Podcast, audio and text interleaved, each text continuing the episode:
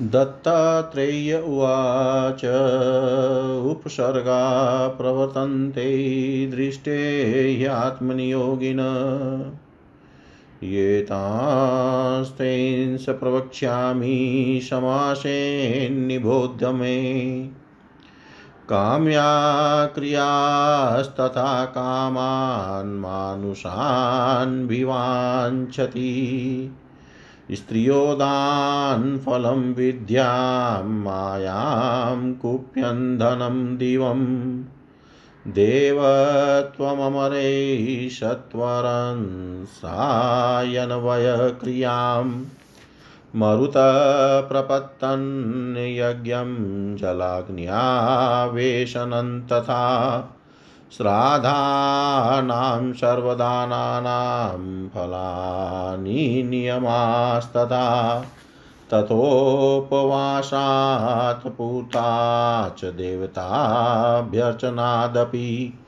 तेभ्यस्तेभ्यश्च कर्मभ्य उपसृष्टोऽभिवाञ्छति चितमित्थं वर्तमानं यत्नाद्योगी ब्रह्मसंज्ञिमनः कुर्वन्नुपसर्गात् प्रमुच्यते। उपसर्गे जितेरेभिरुपसर्गास्ततः पुनः। योगिनः सम्प्रवर्तन्तो तत्सर्वप्रवर्तन्ते सात्वराजसतामसा। प्रातिभश्रावणौ दैवो भ्रमावर्तौ तथा परो।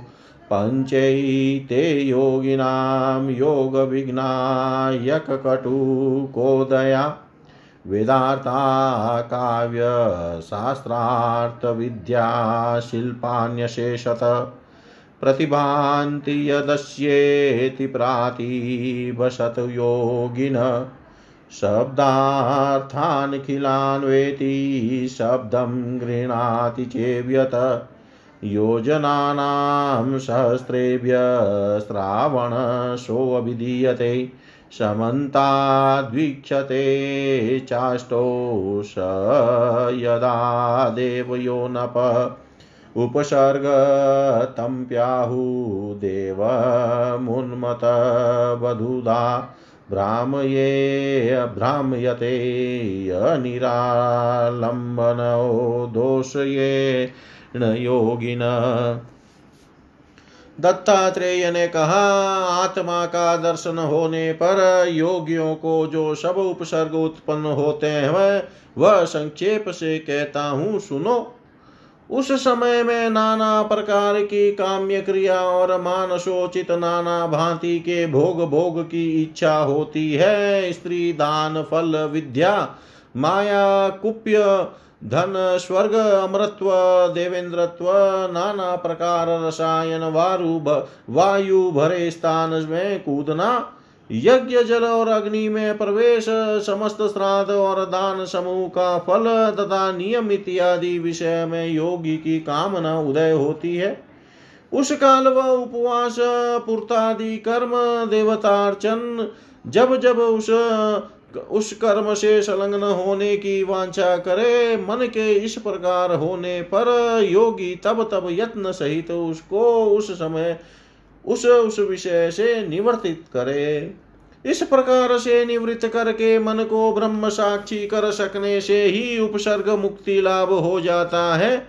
इन समस्त उपसर्ग के जीतने पर फिर सात्विक, राजसिक और तामसिक भेद से अपरापर विघ्न आन कर योगी को आक्रमण करते हैं। उनसे प्रातिभ श्रावण, देव, ब्रह्म और आवर्त। यह पाँच प्रकार के उपसर्ग योग में विघ्न साधन करने के लिए भयंकर रूप से आविर्भूत होते हैं, जिसके द्वारा निखिल पेदार्थ समस्त काव्य, शास्त्रार्थ, यावतीय विद्या और शिल्प योगी के चित्त में प्रतिभा तो हो जा, हो उसी, उसको ही प्रतिभा कहते हैं, जिसके द्वारा संपूर्ण शब्द का अर्थ विदित हो जाए और सहस्त्र सहस्त्र योजन दूर का शब्द भी श्रवण गोचर हो, वही श्रावण कया, कहा गया है। जिनके द्वारा मूर्तिमान देवता के समान होकर योगी उन्मत के सदृश आठों दिशाओं का दर्शन करता है। पंडित गण उसी को देव उपसर्ग कहते हैं, जिसके द्वारा योगी का चित संपूर्ण आचार, भ्रंश के कारण और मन के दोषों के कारण निरालम भाव से भ्रमण करता है, उसी को ब्रह्म कहते हैं।